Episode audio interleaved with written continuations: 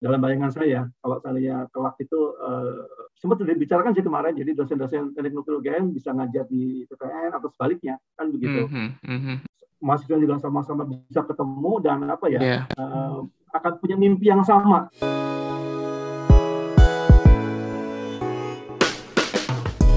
Hai, dari COBC Inisiatif, aku Harun Ardiansyah dan ini adalah season ketiga dari podcast Bicara Nuklir. Di episode ini, kita ngobrol dengan PLT Deputi Bidang SDM Iptek di Badan Riset Inovasi Nasional atau BRIN, Bapak Edi Giri Rahman Putra, PhD. Kami ngobrol tentang penelitian beliau di bidang small angle neutron scattering dan soft condensed matter, transisi beliau dari peneliti menjadi ketua STTM Batan, dan saat ini menjadi PLT Deputi Bidang SDM Iptek BRIN. Kami juga bahas tentang aspek yang kurang dikuasai oleh SDM nuklir dan bagaimana visi beliau menjadikan Yogyakarta menjadi pusat pendidikan nuklir di dunia. So let's check it out. Oke, okay, uh, eh, baik. Terima kasih banyak Pak Edi Giri karena udah uh, berkenan hadir di podcast bicara nuklir uh, uh, dan selamat datang juga. Uh, jadi mungkin langsung aja deh uh, pertanyaan pertanyaan saya saya selalu memulai podcast ini dengan apa ya uh, mencoba menurunkan backgroundnya dulu gitu pak uh, jadi kayak uh, hmm. mungkin mungkin sedikit perkenal dengan bapak terus habis itu bagaimana bapak bisa nyampe poin sekarang bagaimana perjalanan karirnya mungkin itu mungkin bisa minta tolong diceritain pak Edi Oke, sederhana aja kali ya, simpel aja. Hmm. Baik, uh, saya dulu uh, lulusan dari ITB, uh, hmm. Bandung ya, uh, Institut Teknologi Bandung. Uh, saya dulu pertama mengambil jurusan kimia ya jadi hmm. kimia uh, MIPA murni ya kimia murni. Hmm. Hmm. Uh, memang uh, di tugas akhir saya saya mengambil uh, penelitian terkait dengan radiokimia saat itu. Oh, okay. Jadi hmm. di ITB itu ada mata kuliah yang namanya radiokimia. Kebetulan hmm. pengajarnya hmm. dari orang Batan, orang Batan yang di Bandung.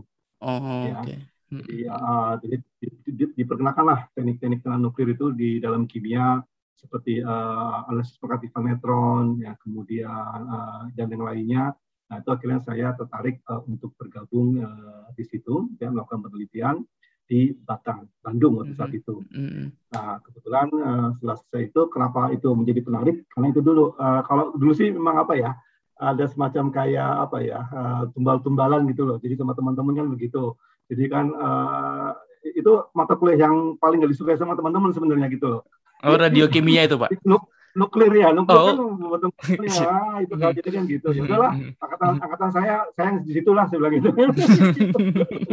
Jadi yeah, satu iya. satunya saya yang apa mengambil apa tugas saya terkait dengan masalah uh, nuklir itu di oh, di, di Batam gitu, kan, gitu. Ah, yang lainnya di kampus kan dosen-dosen kampus. Kemudian jadi rata-rata cuma satu satu orang setiap angkatan. Jadi angkatan sebelumnya satu orang satu orang begitu aja jadi memang nggak banyak gitu tapi itu emang dulu jadi, sempat memang, emang udah ada kerjasama antara Batan dan uh, fakultas bapak untuk kayak oh mahasiswanya didorong untuk penelitian di sana deh gitu apa apa kayak uh, gitu? ah, enggak artinya kan juga merupakan bentuk diseminasi teknologi ya artinya oh, kan, jadi okay. uh, eh, beberapa uh, staf Batan itu mengajar di ITB Uh, baik mm -hmm. itu yang di kimia, uh, radiokimia maupun yang di biologi, uh, mengajar oh, radiobiologi, misalnya begitu mm -hmm. Kan. Nah, jadi memang ada kerjasama yang sudah erat dari dulu uh, antara mm -hmm. ITB dan Batan Bandung saat itu. Jadi dosen-dosen atau pengajar yang itu juga berasal dari Batang. Mm -hmm. Nah, memang dalam perkembangannya uh, tadi uh, saya juga uh, kita sudah tahu yang UGM gitu kan, teknik nuklir juga seperti yeah. itu kan segala macam. Jadi yeah. animenya turun sebenarnya begitu kan itu. Mm -hmm. uh, dulu mata kuliah wajib, terus akhirnya um, berkurang menjadi mata kuliah pilihan. Tapi sekarang saya dengar udah nggak ada lagi mata kuliah itu. Oh, okay. Iya, iya, iya. Jadi uh, apa yeah. betapa apa ya, betapa menurunnya sebenarnya apa uh, minat uh, kita terhadap uh, nuklir itu sendiri sebenarnya kan begitu. Mm-hmm. Ya, mm-hmm. penasarannya tinggi, tapi ketika mau belajar pun jadi ternyata tidak semua orang uh, apa tertarik, kan begitu kan? Iya. Yeah. Oke, nah kemudian S1 selesai di sana, di kimia, kemudian tahun 93, akhirnya saya masuk Batam, langsung tahun 94-nya. Mm-hmm. Ya. Mm-hmm. Jadi uh, gabung ke situ di Batam, kemudian lanjut studi S2-nya di ITB juga, tapi material saya ambil ya. Oke. Okay. Uh, sudah, sudah berubah karena uh, apa istilahnya, hmm, saya bergabung di Batam di Serpong pada saat itu, uh, kebetulan bergabungnya di sebuah lab namanya Lab Hamburan Metron. Jadi mm -hmm. memanfaatkan uh, teknik nuklir uh, hamburan neutron, uh, neutron yang dihasilkan dari reaktor besi itu mm -hmm. bisa dimanfaatkan untuk uh, karakterisasi bahan. Oh, gitu. I see. Ya, ya, ya. Oke. Okay. Ya, mm-hmm. seperti, mm-hmm. seperti kayak X-ray, kenal kan uh, X-ray yeah. diffraction, X-ray scattering. Ya, kita menggunakan mm. uh, source-nya itu pakai neutron. Pakai neutron, iya. Itu itu juga masih lab baru pada saat itu. Mm-hmm. Saya waktu masuk itu mungkin baru berapa tahun diresmikan oleh Presiden okay. Soeharto. Kan. Oh, Oke. Okay. Itu itu yang sekarang sekarang jadi PSTBM itu kan, jadi bagian dari PSTBM ya, ini. Betul, betul, yeah. PSTBM betul. Mm-hmm. Nah, karena akhirnya berpindah basisnya ke arah material, akibatnya setelah saya juga mengambil material kan mulai dari oh, Oke, iya, iya. Ke sana, jadi mencoba untuk memanfaatkan uh, nuklir ya untuk mm-hmm. karakterisasi material. Iya. Yeah. Mm-hmm. Tahun 97 ITB lagi waktu itu, kemudian tahun 99 langsung berangkat uh, studi S3 uh, mm-hmm. ke Inggris dan akhirnya berbasisnya tetap material kan begitu. Jadi bukan yeah. nuklirnya. Mm-hmm. Uh, jadi uh, tentang material, tapi itu juga untuk menerapkan atau untuk mengimplementasikan uh, teknik tadi, teknik nuklir tadi, uh, mm-hmm. scattering untuk ke material. Itu okay. aja sebenarnya. Mm-hmm. kembali ke sekolah tiga balik dari Inggris ya akhirnya uh, mencoba untuk mengestablishkan uh, metode ini ya mm-hmm. uh, untuk penelitian material terutama memang untuk yang advance material karena memang mm-hmm. uh, kita harus mencari keunggulan neutron ini terhadap yang lainnya sedangkan begitu intinya iya yeah. mm-hmm. uh, jadi kalau metode lain mungkin sudah uh, bisa dilakukan di lab biasa Nah, kita coba untuk menggali lebih banyak lagi apa sih keunggulan neutron scattering tersebut terhadap karakteristik material. Mm-hmm. Nah, kembali dari Inggris di tahun 2004, eh, kemudian okay. selama 10 tahun eh, ngedon di lab ya, itu kerjaan lab terus ya, 10 tahun itu. Sempat postdoc uh, di Korea, di Kairi. Oke. Okay. Uh, selama uh, setahun ya, kira memperdalam. Karena memang praktikal saya nggak mendalami neutron scattering justru waktu waktu S2 S3-nya malah. Itu oh, jadi memang lebih banyak ke materialnya, untuk mm -hmm. lebih banyak ke material sendiri. Jadi kemudian sempat postdoc uh, di Kairi, uh, di Daejeon, mungkin kenal mungkin kenal sama Doni Hartanto kali ya. Iya, uh, lumayan dekat saya. Iya. Ini nggak tahu itu ketemu hmm. saya di sana dia kan begitu sama hmm. Doni. Hmm. yang uh, setahun uh, ya setahun postdoc uh, di. Korea, hmm. kemudian lanjut kemudian ke Jepang enam bulan uh, okay. uh, Max ya terkait dengan hmm. apa namanya bagaimana menerapkan metode tersebut untuk analisis uh, struktur protein sebenarnya begitu. Oh, Jadi, uh, struktur protein, oke. Okay. Hmm. Itu struktur ya, protein berarti uh, berarti maksudnya lebih ke ranah agak ke biologi begitu ya, Pak? Ya, jatuhnya. Uh, sebenarnya saya bermula dari soft condensed matter. Ya, Oke. Okay, uh, makromolekul, yeah. ya, biomakromolekul mm -hmm. termasuk soft condensed matter. Jadi lebih banyak material-material uh, liquid, uh, gel, kemudian kristal cair gitu, bukan hard, bukan fisik ya kayak mm -hmm. apa kayak mm. magnetik, ya, kayak yeah. apa metal enggak, lebih mm, okay. soft Oke oke oke. Sana kan begitu. Karena background saya kimia kan, tadi kan yeah. gitu. nah kemudian penelitiannya lebih banyak menggali kegiatan tersebut, uh, kerjasama dengan teman-teman di dalam negeri dan di luar negeri Mm-hmm. Uh, dan karena tadi itu menjadi alat yang sangat apa ya sangat menarik untuk dimanfaatkan untuk riset karena memang tools yang apa ya tools yang jarang ya kan ya mm-hmm. network tools yang jarang itu kan dan tidak semua negara punya kan begitu. Oh, okay. Jadi uh, banyak yang menarik untuk bisa uh, melakukan eksperimen bersama. Mm-hmm. Sampai tahun 2014 akhirnya saya ditarik menjadi struktural gitu. Oh, oke. Okay. Jadi mm-hmm. Saya yeah. kepala bidang di PSTBM saat itu ya uh, 2014 cuma dua tahun ya uh, mm-hmm. coba untuk bisa mengajak teman-teman di sana untuk lebih banyak memanfaatkan neutron scattering tersebut kan begitu. Ini okay. menariknya adalah mm -hmm. ya kita punya fasilitasnya, orang lain negara lain itu membutuhkannya, tapi kita belum bisa memanfaatkannya kan aneh begitu. Oh iya. Jadi uh, 2014 uh, jadi kepala bidang di saat itu di STBM, kemudian mm -hmm. 2016 akhirnya uh, pindah ke Yogyakarta untuk mengetuai uh, STRN di situ sampai mm-hmm. 2021 kemarin April. Yeah. Mm-hmm. Ya, jadi uh, lima tahun di situ dan sempat juga menjadi PLT KPSTA mm-hmm. pada waktu yang bersamaan. Jadi yeah. double, double, double job yeah. kemarin begitu. Mm-hmm. Gitu. Jadi uh, nah ini memang totally different ya, berubah dari seorang peneliti yang memang hanya concern untuk melakukan riset ya, yeah. terus berubah harus STN kan begitu kan. Mm-hmm. Nah tapi memang menarik menariknya begini, ternyata uh, dulu ketika jadi peneliti uh, memang pada akhirnya poin terpenting itu adalah memang SDM-nya. Oh, okay. Jadi hmm. manusianya, gitu. Hmm. Bagaimana akhirnya kita mempunyai tugas perguruan tinggi ya, hmm. menghasilkan SDM tadi uh, uh, tidak hanya kuat secara akademik ya atau kompetensinya, tapi juga berkarakter.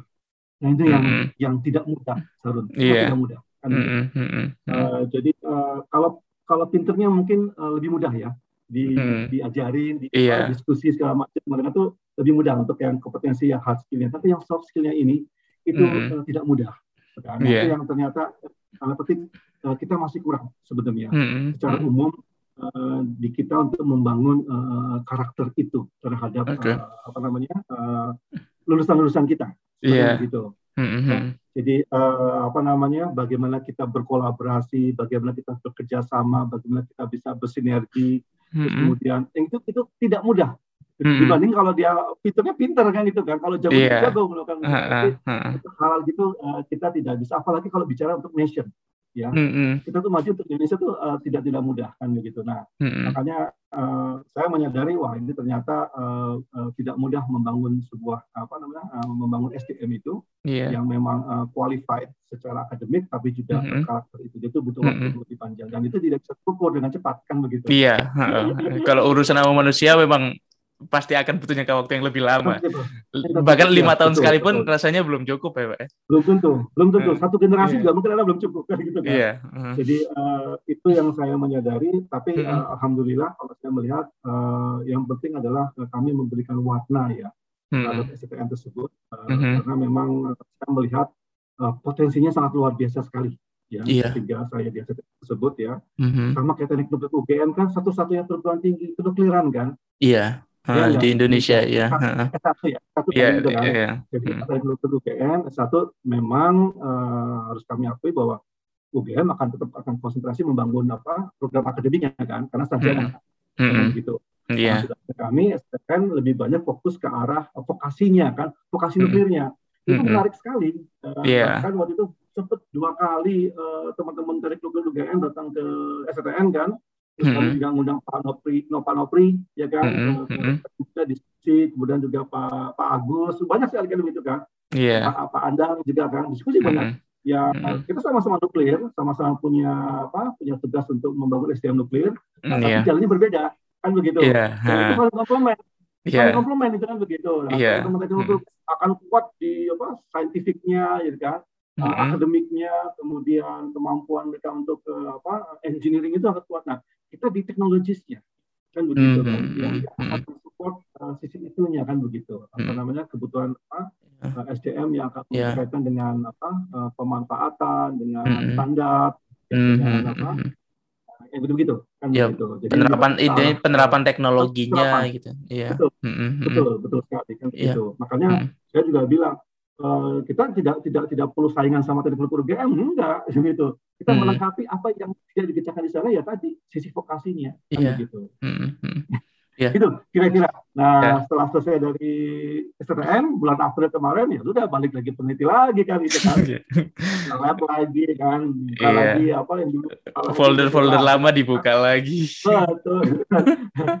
tiba-tiba pas ini ya tiba-tiba ditarik ke September kemarin ke tanggal 1 ke ke BRIN gitu dan yeah. dan hmm. apa dan posisi yang ditempatkan juga terkait dengan SDM juga gitu. Jadi hmm. uh, memang uh, challenging sekali uh, bagaimana untuk bisa membangun SDM ini dan ini merupakan apa ya sebuah kesempatan karena ke depan memang uh, apa namanya antara litbang sama perguruan tinggi akan menjadi menjadi semakin kuat ya semakin erat kolaborasinya. Yep. Uh, perguruan mm-hmm. tinggi sudah menyiapkan program yang MBKM itu kan mereka belajar dan yeah. merdeka mm-hmm. dan litbang akan memberikan mengoper itu untuk iya. semuanya. Yeah.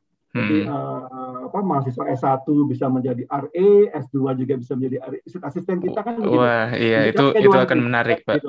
Iya. So, hmm. dan kita support uh, support dari apa? Support untuk apa? Untuk penelitiannya di situ, hmm. ya kan. Hmm. Hmm. Nah, tapi kalau mereka bisa di-create kan di situ uh, S1 di situ, S2 di situ sebagai RE, S3 juga sebagai RE, ya itu nanti by default kalau mereka sudah uh, apa apa namanya selesai S3 bisa ditarik sih. Bisa ditarik ya, iya. Di situ, kan. ah, betul, pasang di situ kan. Nah, uh, begitu. Hmm. Jadi eh, nggak uh, kayak kayak dulu ketika masuk ke apa ke lembaga libang belajar lagi gitu kan sekolah lagi gitu. iya gitu. Mm-hmm. oh berarti karena karena memang salah satu persyaratan untuk masuk ke ke BRIN saat ini kalau nggak salah juga harus sudah selesai S3 kan Pak Iya. Betul saat ini oh, iya. untuk peneliti mm-hmm. ya untuk mm-hmm. Iya jadi memang harus untuk apa hmm. Uh, untuk yang uh, apa namanya uh, pekerjaan dan fungsional lainnya juga uh, belum tentu juga uh, butuh S3 mungkin juga cukup S1 dan sebagainya Mm-hmm. Mm-hmm. untuk peneliti ya, peneliti ya harus S3 ya, nah, Ya, ini ini ada banyak banget yang saya mau unpack sebenarnya, tapi saya coba mau ya. uh, bahas satu persatu ini, Pak. Mulai dari mulai dari riset Bapak ini, ini saya, menurut saya ini menarik hmm. karena jujur saya saya kan bidangnya nuclear reactor analysis, nuclear reactor physics dan memang salah satu concern dari dari kita yang peneliti nuklir adalah in the end bagaimana material itu bisa apa itu namanya bisa survive terhadap radiasi radiasi yang ada yang terjadi di uh, apa itu namanya di reaktor nuklir gitu dan memang sekarang lagi hot juga kan uh, teknologi apa advance advance material teknologi advance material kan sekarang lagi lagi hot topic banget kalau misalnya di di nuclear reactor physics gitu kan tapi uh, kalau menurut Bapak sendiri sebagai yang uh, peneliti uh, untuk advance material, neutron scattering dan soft condensed matter tadi itu menurut Bapak apa sih Pak di, di bidang tersebut apa sih yang menarik dan kenapa Bapak dulu uh, ingin menjadikan itu sebagai research interest gitu Pak? Yang menarik sebenarnya kalau untuk di skala Indonesia tidak ada yang mengerjakan kan kecuali kita. Oh itu. Kan jadi unik kan, jadi nah. unik kan begitu. Hmm. Jadi unik di situ uh, apa namanya? Uh, karena tadi metode ini uh, tidak bisa apa namanya? Uh, tidak bisa berada di uh, university kan begitu fasilitas tersebut kan. Nah jadi apa namanya? Uh, jadi ini merupakan sebuah tools baru ya, metode baru karena baru tahun 94 si uh, ini uh, menerima hadiah Nobel ya yang mm-hmm. yang menemukan metode atau yang mengembangkan metode tentang uh, difraksi neutron dan hamburan neutron tersebut ya mm-hmm. dan banyak sekali fenomena-fenomena yang apa ya yang belum banyak uh, dieksplor ketika metode ini uh, belum ada saat itu ya mm-hmm. dan saya juga melihat uh, sejak tahun 90 sampai dengan tahun 2020 ini uh, publikasi terkait dengan neutron scattering untuk uh, uh, structural biologi itu meningkat sekali tujuh kali lipatnya oh, dalam kurun tiga okay. tahun hmm. dalam kurun 30 tahun tersebut. Jadi hmm. banyak hal-hal yang baru di, uh, tereksplor dengan adanya metode ini kan begitu. Hmm. Hmm. Jadi uh, terutama memang di soft condensed matter yang pertama kali tentang uh, terkait dengan teori uh, istilahnya dulu uh, teori Flori ya, artinya kan bagaimana polimer itu di dalam solution itu uh, behaviornya kan begitu. Oh, Oke. Okay. Behavior mm-hmm. polimer uh, di dalam solution itu baru bisa uh, diketahui sekitar tahun 70-an ya. Mm-hmm. Ketika sudah ditemukan small angle neutron scattering tersebut kan okay. begitu. Jadi mm-hmm. uh, teori sudah dikembangkan tahun 40-an itu baru bisa terbukti tahun 70-an, 30-an. Oh, iya. Mm-hmm. Yeah. Kemudian ada lagi yang liquid crystal system juga demikian pakai metode mm. spin echo neutron scattering juga uh, apa namanya baru ditemukan tahun-tahun ya tahun-tahun di akhir-akhir tahun 90-an kan. Mm-hmm. Jadi banyak hal-hal baru yang tereksplor sebenarnya mm-hmm. dengan metode uh, uh, neutron mm-hmm. ini. Mm. Gitu. Berarti ini topik ini memang masih masih uh, novel sekali gitu, Pak ya. Dari, dari untuk betul, untuk riset betul, gitu ya. betul. ya. Ya, betul. Riset ya termasuk. Ya. Hmm. Tapi tapi tadi saya saya menarik. Uh, tadi Bapak uh, sempat mengatakan uh, ini nggak bisa di apa itu dimasukkan di level university gitu harus di research center research itu itu apakah karena apa itu namanya karena safety-nya fasilitinya oh fasilitinya ya oke okay. fasilitinya iya hmm. kan butuh butuh reaktor nuklir kan Oh, oh iya sih, ya neutron ya sih. Apalagi yang bisa generate. ya, neutron kan. Hmm. iya, neutron atau uh, kalau tidak dari reaktor base kan juga bisa berdasarkan spallation source. Jadi uh, akselerator kan. Akselerator ya. besar ya. Hmm. Kemudian uh, bisa menghasilkan neutron dari akibat dari reaksi spallation kan begitu juga hmm. bisa. Hmm. Gitu. Iya. Kalau X-ray sudah mungkin sudah di lab sudah banyak kan. Iya, sudah banyak. Yang hmm. sudah banyak ataupun pakai X-ray yang lebih kuat pakai synchrotron radiation kan juga bisa. Mm-hmm. Uh, tapi, neutron scattering, ya, neutron swasta ya kalau either reaktor ya atau spallation di situ. Iya. Mm-hmm. Nah, oke. Okay. Nah, itu itu um, itu yang pertama. Kemudian tentang kemudian tentang transisi nih, Pak. Tadi Bapak bilang uh, setelah uh, hampir berapa? Hampir 10 tahun, sekitaran 10 tahun lebih menjadi peneliti terus tiba-tiba masuk menjadi jabatan struktural gitu. Bagaimana transisinya, Pak? Maksudnya kayak dari yang dulu di lab aja terus habis itu masuk kantor ngurusin administrasi. Saya pikir kayak transisinya akan untuk untuk orang sebagai peneliti apakah nggak nggak overwhelming gitu, Pak, dengan dengan oh, begitu banyaknya ya. yang harus diurus gitu. Baik. Eh, sebenarnya uh, malah lebih menyenangkan karena apa? karena apa? Uh, bisa melakukan dua-duanya kan begitu kan? Oh gitu. Dan hmm. terus terang memang uh, untuk untuk masalah manajemen harus di backup ya di backup hmm. sama teman-teman yang memang kuat di manajemen kan itu kan. Hmm. Jadi ketika kemarin saya diminta uh, jadi ketua STN di Jogja, hmm. uh, waktu itu Pak Jarod kepala batannya ya, yeah. kan? Pak Jarod hmm. batannya, saya bilang ketika saya habis dilantik, Pak saya masih boleh nggak meneliti Mm-hmm. Itu bahan yeah. saya. Yeah. Hal yang sama saya tanyakan juga ke Pak Handoko. Pak Handoko, saya masih boleh nggak meneliti masuk lab selama saya menjadi mm. sekarang ini? Oh boleh, silakan. Oh betul, itu aja. Oh, Jadi uh, nice, yeah. meskipun kita masuk di jabatan struktural, mm-hmm. uh, apa uh, sense riset kita itu tidak boleh hilang. Mm-hmm. Iya, yeah. oke. Okay. Ya. Karena mm-hmm. saya punya pengalaman menarik ketika saya uh, di Jepang waktu itu. Uh, saya tahu beliau itu adalah uh, deputy chairman ya, deputy chairmannya JIA. Oh, uh, uh, oke. Okay. Uh, deputy chairman, jadi deputy hmm. chairman ya. Uh, nah, hmm. ketika dia ini datang di suatu seminar seminar saintifik loh ya, bukan seminar. Itu kan kalau seminar di Indonesia kan kalau pejabat kan hanya buat buka kan yeah. gitu. Uh, uh. Ya enggak. Sebagai hmm. keynote speaker gitu ke atas sebagai invited speaker. Nah, ketika dia presentasi, presentasi tentang risetnya dia atau grupnya dia. Oh, jadi ya, masih sempat ya harusnya. Gitu. Mm-hmm. Betul. Nah, mm. itu pun juga yang saya terima dari teman-teman waktu di Korea juga. Jadi meskipun kita apa sibuk di urusan uh, struktural ataupun apa, tetap harus spend waktu untuk di kegiatan riset ya. Kita mm-hmm. tidak, tidak boleh hilang, kan begitu. Yeah. Dan mm-hmm. itu yang tetap apa ya, tetap me, apa ya, mengingatkan kita bahwa uh, apa namanya, uh, terus bisa intas dengan kegiatan-kegiatan tersebut. Kalau benar-benar urusan administrasi itu benar-benar akan hilang. Iya. Yeah. Kan? Hmm. Uh, yang saya rasakan sebenarnya ketika saya kehilangan community tersebut, community network scattering, ketika hmm. menjadi struktural, uh, saya memang ada kesulitan untuk masuk ke seminar ilmiah ya, karena agak susah. Hmm. Karena uh, tidak banyak publikasi yang bisa saya siapkan, dan saya kehilangan yeah. komunitas itu, hmm. begitu. Hmm. Jadi mau kembali agak susah sebenarnya itu sebenarnya yang yang apa yang yang yang harus perlu di maintain sebenarnya begitu. Hmm, dan dan itu sebenarnya ya. sebenarnya bukan hal yang tidak mungkin gitu ya menjadi pejabat struktural betul. tapi tetap tetap uh, meneliti itu sebenarnya bukan bukan hal yang betul. mustahil gitu ya.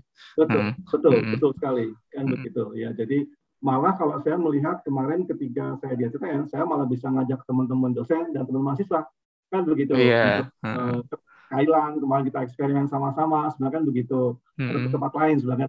Nah itu juga uh, menambah ini mereka juga ya, menambah jejaring mereka, kemudian iya. pengetahuan mereka dan itu juga memperluas juga lah uh, hmm. aplikasi uh, clear ke, hmm. ke, ke apa ke bidang material misalkan begitu. Iya.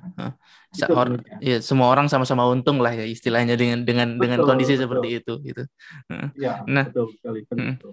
Terus, terus saya mau coba masuk ke uh, tadi transisi Bapak ke sebagai uh, ketua STTN Batan gitu. Tadi Bapak sempat menyinggung bahwa uh, ngurusin ya ngurusin manusia itu pasti akan jauh lebih susah daripada ngurusin apa itu ngurusin material di dalam lab gitu kan. Tapi ya. uh, iya, tapi Betul. ini ini kita, kita kita ngomong dengan tentang STTN Batan berarti SDM nuklir gitu kan, Pak. Nah, um, ketika Betul. Bapak ketika Bapak awalnya yang, yang selalu bekerja sebagai uh, peneliti dan uh, menjadi pejabat struktural di uh, suatu institusi penelitian, lalu pindah ke institusi pendidikan, pendidikan vokasi gitu, apa yang Bapak rasakan berbeda, Pak? Uh, kalau yang dirasakan berbeda tentunya adalah uh, tujuannya ya. Mm-hmm. Tujuan uh, apa yang harus dilakukannya berbeda, kan begitu. Mm-hmm. Karena uh, kita di tujuannya adalah menghasilkan SDM mencetak hmm. SDM yang yang qualified sebenarnya begitu. Hmm. Kalau kita di sebagai riset yang menghasilkan uh, publikasi atau hasil riset yang qualified sebenarnya begitu lebih ke arah sana. Yeah. Hmm. Jadi uh, kita tidak memikirkan uh, pokoknya uh, kita tersebut dikerjakan aja kan sama hmm. entah mahasiswa apa entah apa sama kolega di lab kan sebenarnya begitu ya Iya. tapi kita lebih Hmm. banyak fokus ke arah risetnya kan begitu nah Hmm, hmm. kalau di STM kita akan memfokuskan bagaimana kita mengcreate atau menghasilkan uh, SDM itu yang qualified tadi sebenarnya Mm-mm. begitu itu Hmm, hmm. jadi lebih Ya. kepada uh, kepada uh, humannya kan kepada orangnya Hmm, kan hmm, kepada pelakunya Iya. Nah, memang itu uh, tidak mudah, uh, tapi saya pikir apa namanya, uh, karena juga gini, uh, S1 itu memang adalah transisi dari lulusan SMA, dari teenager, gitu kan ya, Hmm, hmm. menjadi seorang uh, apa? Seorang Dewasa muda ya? seorang, uh, dewasa muda. Ya, Betul. d- ha, Gitu. yang adults Jadi, itu ya. uh, apa namanya? Betul, betul. Jadi uh, itu kan yang harus terbangun uh, semua semua sisi kan gitu kan Hmm, baik eh, apa namanya misalnya itu eh, kognitifnya, skillnya, kemudian sebagainya kan harus dibangun di situ ya. hmm, jadi, hmm. Beda tantangannya, seninya berbeda. Nah, Iya. hanya saja memang eh, yang yang kesamanya adalah tadi eh, karena kita tetap masih di dalam apa ya, di dalam wadah apa istilahnya uh, scientific ya, artinya kan begitu kan eh, apa tetap keilmiahannya masih tetap ada. Hmm, Nah, itu mungkin kesamaannya ya Iya. antara Hmm. penelitian maupun membangun SDM di perguruan tinggi yang terkait dengan masalah uh, teknis kenukliran sedangkan begitu ya kan? Iya. Hmm, jadi akademisnya masih ada masih masih overlap di situ kan Hmm, begitu. hmm, jadi hmm, hmm. uh, kita bisa diajak uh, diskusi ya tentang hal yang ya, Iya. yang teknis lah dengan begitu nah, Ha, ha. Cuman yang non teknis juga harus digali juga kan begitu Itu. kan mereka juga harus berorganisasi berolahraga segala macam Hmm. nah, itu macam-macam Iya. kan. Gitu. Ya, untuk hal-hal yang untuk hal-hal yang non teknis tadi, Pak. Tadi Bapak eh, di awal sempat sebut bahwa eh, eh, at- least yang Bapak lihat dari STTN Batan adalah be- eh, secara umum eh, mengembangkan soft skill-nya itu kan masih masih perlu ditingkatkan gitu, Pak. Kalau kalau Bapak lihat dulu dari dari pengamatan Bapak dulu soft skill apa sih, Pak, yang yang menurut Bapak itu penting bukan kalau ya, yang bi- mungkin bisa diperluas bukan hanya untuk yang yang jadi lulusan STTN Batan atau juga mungkin yang SDM nuklir Hmm. secara keseluruhan misal kayak kayak saya kan jatuhnya kan kayak SDM nuklir yang nantinya juga akan masuk Hmm. workforce di bidang nuklir juga gitu Pak. Apa sih yang menurut Bapak Hmm. Bapak lihat kayak soft skill apa sih yang sebenarnya perlu menjadi poin utama dan semua orang semua SDM nuklir itu harus itu harus Ya. miliki gitu Pak. Ya. Baik, Eh, mungkin akhirnya saya menyadari ketika sudah berakhir di STTN selama lima tahun, eh, saya melihat ada satu hal mungkin yang agak cukup krusial, Mhm. Eh, leadership. Oke. Mhm. Jadi eh, pada akhirnya saya menyadari bahwa kami di di perguruan tinggi ataupun di mana pun ya yang yang berkaitan dengan pengembangan SDM itu kita sering kali melupakan pengembangan leadershipnya. Ya. Uh, Mm-mm. mungkin yang lain udah, udah mulai terasa apa misalkan apa kerjasama kolaborasi itu communication speaking apa segala macam udah mulai ada. Tapi ternyata leadership itu kenapa? Karena kita harus mencetak mereka ke depan itu 20 30 tahun lagi menjadi leader-leader yang memang punya pengetahuan kenukliran bisa Mm-mm. menginfluence nanti kayak itu. Iya. uh, yang, yang yang yang next generation lagi ke bawahnya lagi sebenarnya begitu. Jadi Mhm. tidak sekedar sebagai follower atau pelaku tapi harus Mm-mm. sebagai seorang leader Iya. Oke. itu Mhm. Jadi, ah, jadi harus menjadi seorang leader ya di bidang kenukliran, sedangkan begitu. Mhm. Berarti pengejauhan tahannya itu eh, harus juga ter, ter apa itu namanya ter, ter termanifestasi dalam sistem pendidikannya gitu. Berarti dalam setiap setiap mengajar Betul. dosennya juga diharapkan bisa Betul, menjadi sosok yang inspiring untuk mahasiswanya begitu Pak ya juga ya. betul, betul, betul, betul sekali, betul Mhm. sekali. Itu yang membuat mereka termotivasi kan sebenarnya begitu kan. Mhm. Ah, kemudian juga ah, apa namanya? ah, karena kalau belajar aja sih memang mudah ya, tinggal ngikutin aja di textbook misalkan gitu benar. Tapi Iya. yang tadi Hmm. gitu yang tidak ada di textbook. Iya, iya. Yang menginspirasinya supaya bisa bisa tetap lurus dan konsekuen dan eh, Betul. punya sense-nya itu Iya. itu yang yang Betul. susah. Heeh. dan berkembang dan berkembang kan itu kan, dan berkembang sedangkan begitu. Heeh. Karena itu akan bisa berkembang sisi itu kan, Oke. tidak akan Hmm. berhenti. Oke. Ya, baik. Nah, makanya sebenarnya kalau saya mikir apa namanya kalau apa dalam bayangan saya kalau seandainya kelak itu eh, banyak yang sudah saya lihat tuh kita ke teman-teman dari teknik nuklir UGM itu eh, sempat sempat sudah dibicarakan sih kemarin jadi dosen-dosen teknik nuklir UGM bisa ngajar di PTN atau sebaliknya kan begitu Mhm, mhm, itu mhm. jadi akan lebih mudah lebih cair mahasiswa juga sama-sama bisa ketemu dan apa ya Iya, eh, akan punya mimpi yang sama kan begitu akhirnya iya. itu dan semakin banyak akan semakin kuat. Iya. Yeah. Gitu. Dan saya yakin itu itu mungkin juga ya karena karena sama-sama maksudnya sama-sama pendidikan tinggi negeri meskipun institusinya ya. di bawahnya agak beda betul. gitu kan dan mungkin mungkin aja betul, gitu dan material-material kuliah-kuliah dasarnya juga pasti sama gitu. Jadi artinya kerjasama itu sangat mungkin gitu. Ya. Iya.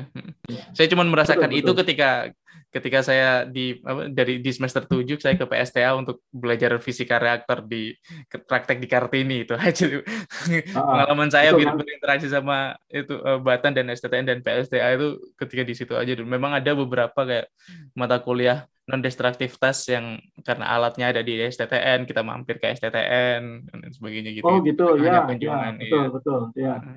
Iya iya. Sekarang yeah. masalah jadi rutin deh, nggak salah ya? Iya, yeah, jadi rutin. Mm-hmm. Ah, jadi rutin ke situ, uh, pakai NDT kan gitu segala macam. Itu tadi kan, artinya saling menginspirasi ya, saling apa ya, saling supporting. Sebenarnya kan begitu, mm-hmm. kan gitu. Yeah. Nah, mudah-mudahan nanti okay. uh, apa ke depan itu ya bisa menjadi apa ya, bisa menjadi semakin kuat dan tadi saling mendukung dan mereka mereka lah sebenarnya menjadi leader-leader nanti ke depan sebenarnya kan begitu. Betul, sepakat. Uh, terus kemudian saya mau shift topik sedikit nih Pak, uh, berkaitan dengan dengan PLTN dan SDM di Indonesia begitu. Salah satu salah satu kritis kritisisme, salah satu kritik yang disampaikan oleh masyarakat yang anti nuklir itu adalah uh, orang-orang itu ngerasa bahwa SDM Indonesia itu belum siap gitu Pak untuk untuk membangun PLTN untuk memiliki fasilitas nuklir yang bisa termaintain dan nggak sampai kayak Fukushima atau amit-amit Chernobyl begitu kan.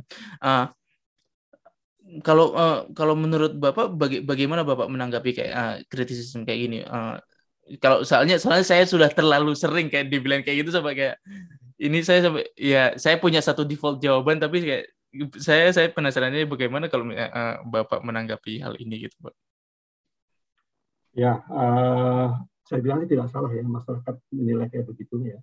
Yang memang sudah menjadi suatu ya hal yang lumrah uh, apa natural ya, artinya alami ya bahwa orang kan memang akan selalu mengingat hal buruk ketimbang hal baik kan sebenarnya hmm. begitu orang akan lebih uh, ketakutan ya uh, suatu hal yang kecil ketimbang uh, kemanfaatan yang besar di situ hmm. kan ya. Hmm. Sederhana saja sebenarnya kalau kita bisa melihat uh, pernah dengar isu kemarin ya di awal-awal tahun 2020 Oh, yang di Tangerang Selatan ya, di bisa radioaktif Tangerang ya? Selatan itu kan, yeah. betul, hmm. betul. Hmm. Kalau mau diukur sebenarnya seberapa sih paparannya, kan gitu kan? Iya, yeah. hmm. harusnya kan sangat gitu kan? kecil. Jauh, jauh, jauh mau diambang batas itu, tapi hmm. tapi isunya menjadi besar sekali, kan begitu hmm. kan? Luar biasa sekali, kan? wah, gitu gitu. Uh, mungkin dibandingin dengan hal yang lain yang bisa menelan korban lebih banyak itu ya mungkin orang setelah itu lupa kan begitu kan nggak nggak begitu banyak uh, membicarakan tersebut kan misalkan ada korban misalkan, misalkan katakan lah katakan mohon maaf kalau kan gitu kan menewaskan 100 orang gitu kan itu besar sekali kan begitu kan. Ini nggak ada korban kok begitu misalkan itu kan tapi isunya besar sekali kan begitu. Iya.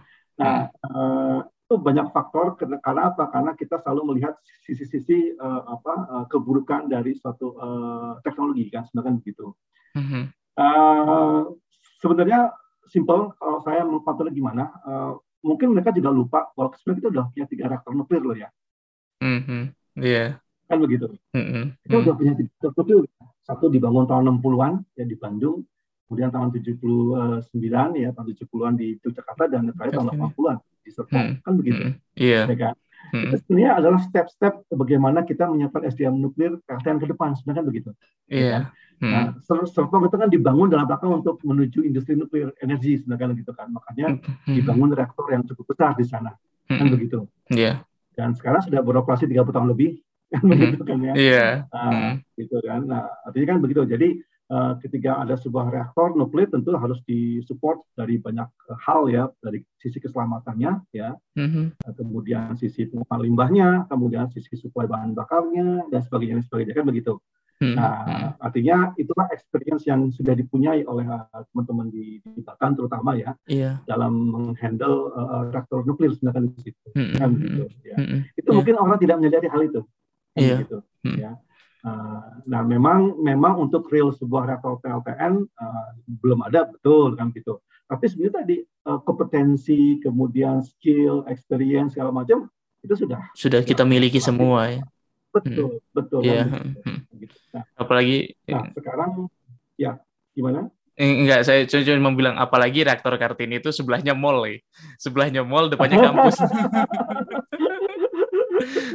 Loh, iya betul betul loh. Saya juga mana pernah lihat yang ke mana ke ke Hungaria itu kan. Uh, uh-huh. Reaktornya di dalam itu di dalam kampus di tengah-tengah. Jadi oh, iya. sangat ini sekali ya, sangat eksotik sekali ya. Kayak uh-huh. kayak dome kayak kubah gitu kan. Oh, uh, iya. Hungaria juga punya PLTN gitu kan. Balik lagi uh-huh. orang juga kita di uh, apa namanya uh, tadi membangun SDM itu ya dengan cara begitu kan uh, dari, mm-hmm. dari pendidikannya di, di, di pembelajaran tentang fisika reaktor apa itu reaktor mm-hmm. nuklir segala macam nah nanti yeah. setelah itu baru baru masuk ke arah training yang khusus untuk yeah. sebagai operator reaktornya mm-hmm. segala macam dan sebagainya. Iya. Iya. Iya highlight tadi ada training khususnya juga gitu. Jadi nggak nggak serta merta udah punya pengalaman di Betul. reaktor, habis itu punya PLTN, terus habis itu langsung dioperasin aja, pasti ada trainingnya iya, lagi. Ya, gitu. Betul, ya, betul, hmm. betul. Makanya kan uh, pasti akan ada pasti ada program untuk pengembangan SDM ketika pemerintah kita sudah menyatakan go nuklir ya untuk PLTN. Hmm. Hmm. 10 tahun ke depan itu kita harus menyiapkan SDM berapa banyak dengan kualifikasi apa segala macam nah itu yang kita yeah. di situ kan. Hmm, yeah. kan begitu. Nah, Ya, oke. Okay. Uh, eh, switch lagi nih Pak. Uh, terkait dengan jabatan Bapak yang sekarang nih. Uh, uh, saya, kalau hmm. saya lihat kan berarti jabatan Bapak sekarang kan jauh lebih umum kan. Yang yang diurusin bukan hanya SDM nuklir tapi SDM IPTEP okay. secara keseluruhan Betul. gitu ya. Jadi kan Betul. Bapak kan uh, mohon maaf uh, uh, mohon dikoreksi kalau salah berarti Bapak itu kan sekarang PLT Deputi Bidang SDM Ilmu Pengetahuan dan Teknologi kan ya. Ya, berarti ya, itu kan betul. membawahi semua OR kan, membawahi semua organisasi organisasi betul. riset kan, Pak. Nah, tapi betul. Betul. Nah, nah itu tapi mungkin saya agak bingung sebelumnya itu Pak. Uh, saya agak uh, sebelum kita masuk ke ranah yang kayak SDM ipteknya ya, saya saya sejujurnya agak bingung dengan posisi OR ini gitu kan. Saya saya saya hanya saya hanya lihat di berita gitu kan. Oh, oke okay, bahwa bahwa ini ada BRIN di bawahnya ada ada organisasi riset 8 Batan LIPI BBPT gitu kan. Terus uh, mereka akan bekerja sesuai dengan tupoksi mereka, cuman mungkin strukturnya aja yang agak berbeda tapi itu uh, sebenarnya seberapa besar sih Pak pengaruhnya? Apakah itu akan menjadi so, uh, yang ditakutkan kan apakah itu menjadi suatu hurdle yang baru, menjadi suatu rintangan yang baru gitu. Apakah apakah demikian diniatkannya gitu Pak? Dengan terbentuknya brinnya itu gitu baik uh, baik mudah-mudahan saya nggak salah ngomong nih kalau kita yeah.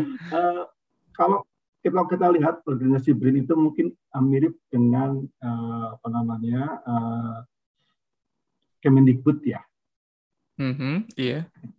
Di mana Kemendikbud ada menterinya yang itu sama dengan kepala BRIN-nya, kemudian ada dirjennya, itu juga akan sama dengan deputi-deputinya. Nah, dirjen kan macam-macam, ada dirjen pendidikan tinggi, dirjen apa uh, kebudayaan dan sebagainya. Nah, di bawah Dikbud itu kan perguruan tinggi kan. Hmm, iya. Jadi perguruan tinggi luar negeri kan ini ke, ke apa uh, apa namanya pimpinan tinggi kan mendikbud itu kan. Hmm, betul, iya, iya. Nah, OR ini sebenarnya mirip seperti kayak perguruan tinggi tadi. Oh, I see. Perguruan tinggi okay, tidak yeah. perguruan tinggi tidak disebutkan membuat regulasi atau kebijakan tentang apa kurikulum pendidikan tinggi segala macam enggak kan? Hmm, iya. Yeah. Itu kan, nah itu bagian-bagian dirjen tentang apa, belmawanya misalkan itu yang bertanggung jawab begitu kan, bikin yeah. kurikulum, bikin pembelajaran, nah perguruan mm-hmm. tinggi akan menjalankan tersebut kan begitu.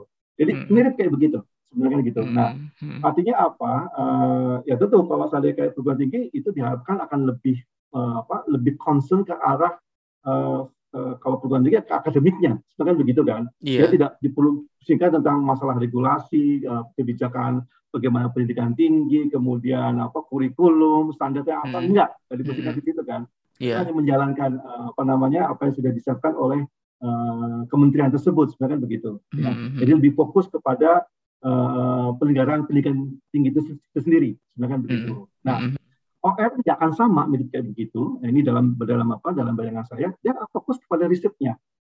Oke. Okay. Ya. Mm-hmm ya tidak di, tidak di apa tidak direpotkan dengan masalah tadi eh, hal-hal yang tadi hmm, kebijakan bagaimana apa uh, jabatan fungsional penelitinya segala macam itu jadi dibutuhkan di situ mereka benar fokus sehingga mereka benar-benar bisa apa ya bisa uh, memikirkan tentang riset-riset yang akan mereka lakukan sendiri tidak okay. dibebani dengan hal-hal yang di sebagian begitu mm-hmm. itu kira-kira yeah. uh, gambaran uh, ya uh, Yang secara umumnya ya, ya. sederhananya ya. Ya sederhananya ya. Aja kan. Betul, betul. Jadi memang uh, ya uh, kalau ibaratnya kalau dilihat secara struktur ya mirip uh, kalau misalnya mirip dengan PTN berarti ya uh, berarti kak kepala OR ini nantinya akan bertanggung jawab langsung ke kepala BRIN gitu pak ya nggak ada nggak ada deputi betul, lagi betul, di bawahnya gitu nggak ya. nggak hmm. nggak betul hmm. betul jadi kepala OR itu bertanggung jawab langsung kepala BRIN hmm. gitu betul sekali jadi Dan, sama kayak perguruan tinggi jadi iya, rektor itu ya ikut kan begitu iya. Hmm. nah, gitu.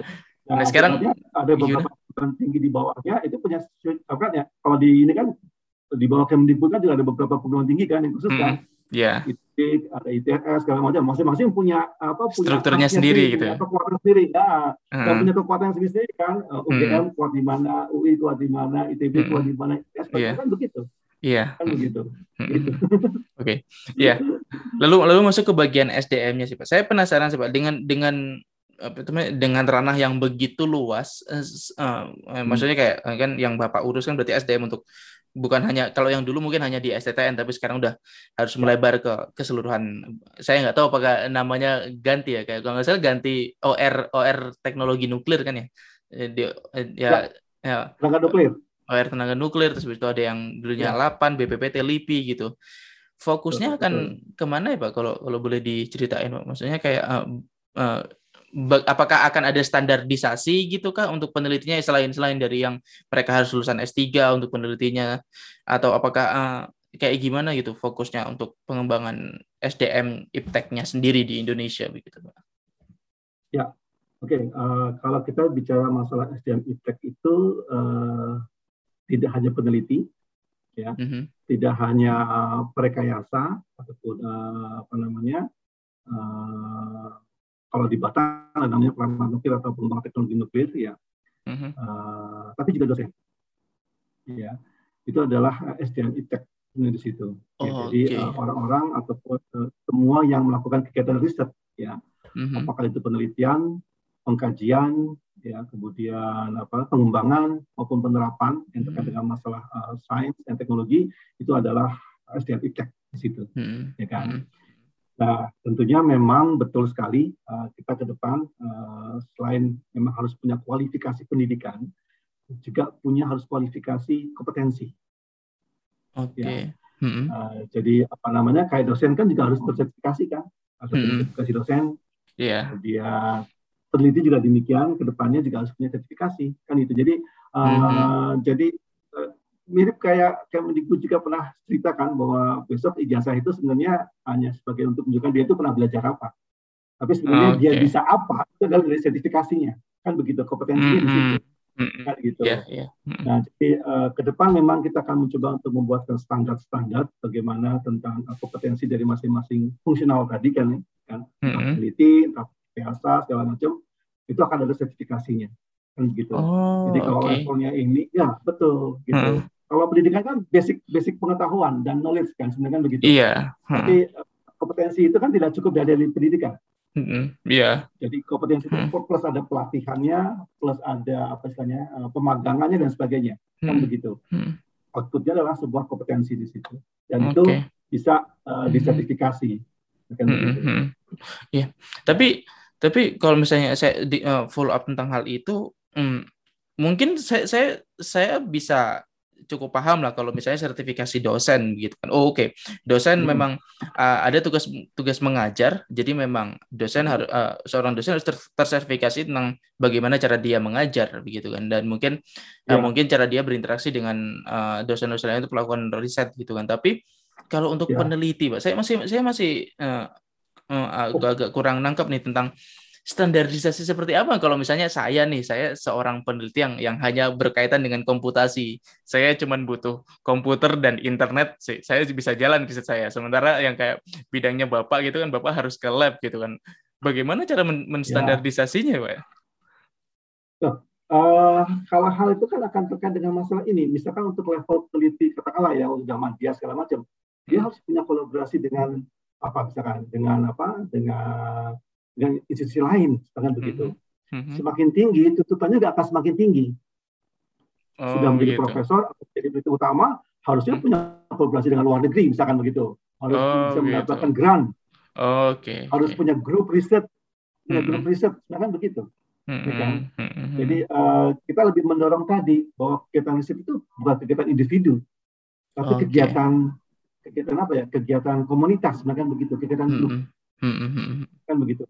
Yeah. Nah, uh. jadi uh, apa namanya? Uh, dilihat dari situ. Jadi tidak lagi kepada cuma dari outputnya saja. Oh, peneliti ini cuma output berapa papernya kan enggak juga, tapi dilihat bagaimana dengan grupnya sendiri berkembang atau tidak kan begitu. Hmm. Jadi uh, dia juga harus bisa berkontribusi terhadap uh, society-nya ya, lingkungannya, sebenarnya begitu. Hmm. Karena yang dibangun tidak hanya individu, sebenarnya harus society-nya juga, society ilmiahnya juga harus terbangun di situ. Yeah. Itulah semakin tinggi, ya tentunya akan semakin tadi uh, yang namanya profesor biasanya harus punya grup riset kan begitu. Iya, betul. Kalau hmm. kayak begitu kan, ya nggak? Hmm, hmm, dia hmm, punya, hmm. punya sekian postdoc, punya sekian PhD student kan begitu. Iya. Hmm, hmm. Betul kan? Nah itu yeah. yang ke sana kan. Nah, hmm.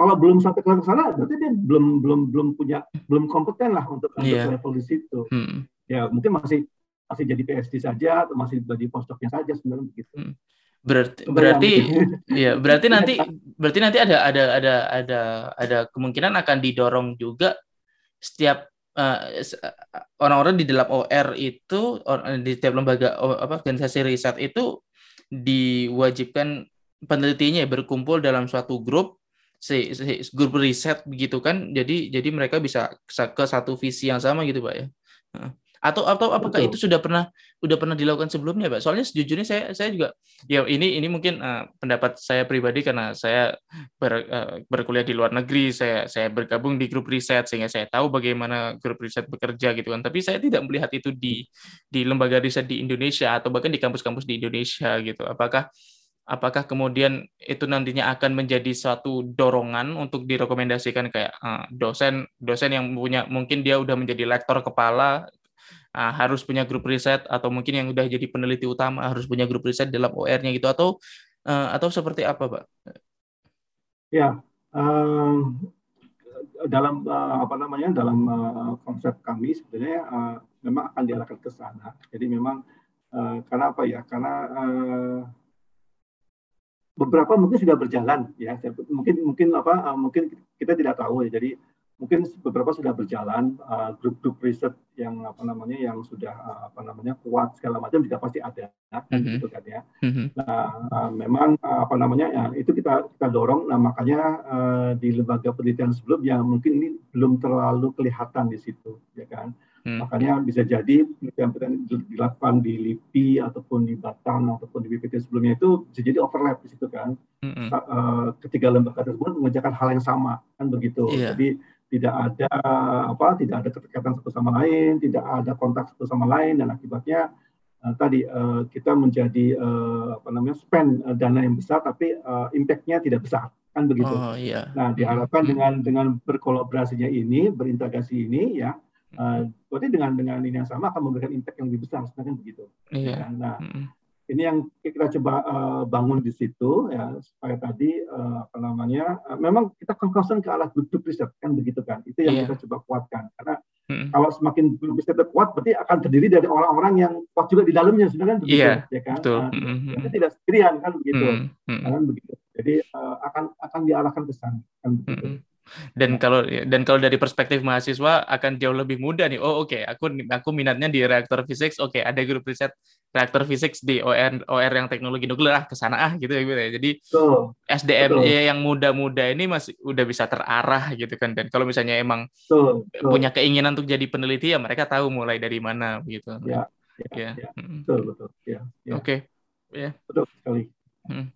Oke, okay, uh, eh, ini ini uh, menjadi uh, obrolannya menarik banget, tapi sayang banget harus diakhiri karena uh, waktunya udah udah udah udah udah cukup larut di Indonesia jadi aku nggak enak sama Pak Pak Edi. Jadi terima kasih banyak Pak Edi atas kesempatannya untuk ngobrol. Semoga nanti uh, semoga nanti bisa ketemu in person. Saya berharap saya saya juga jarang pulang kayaknya.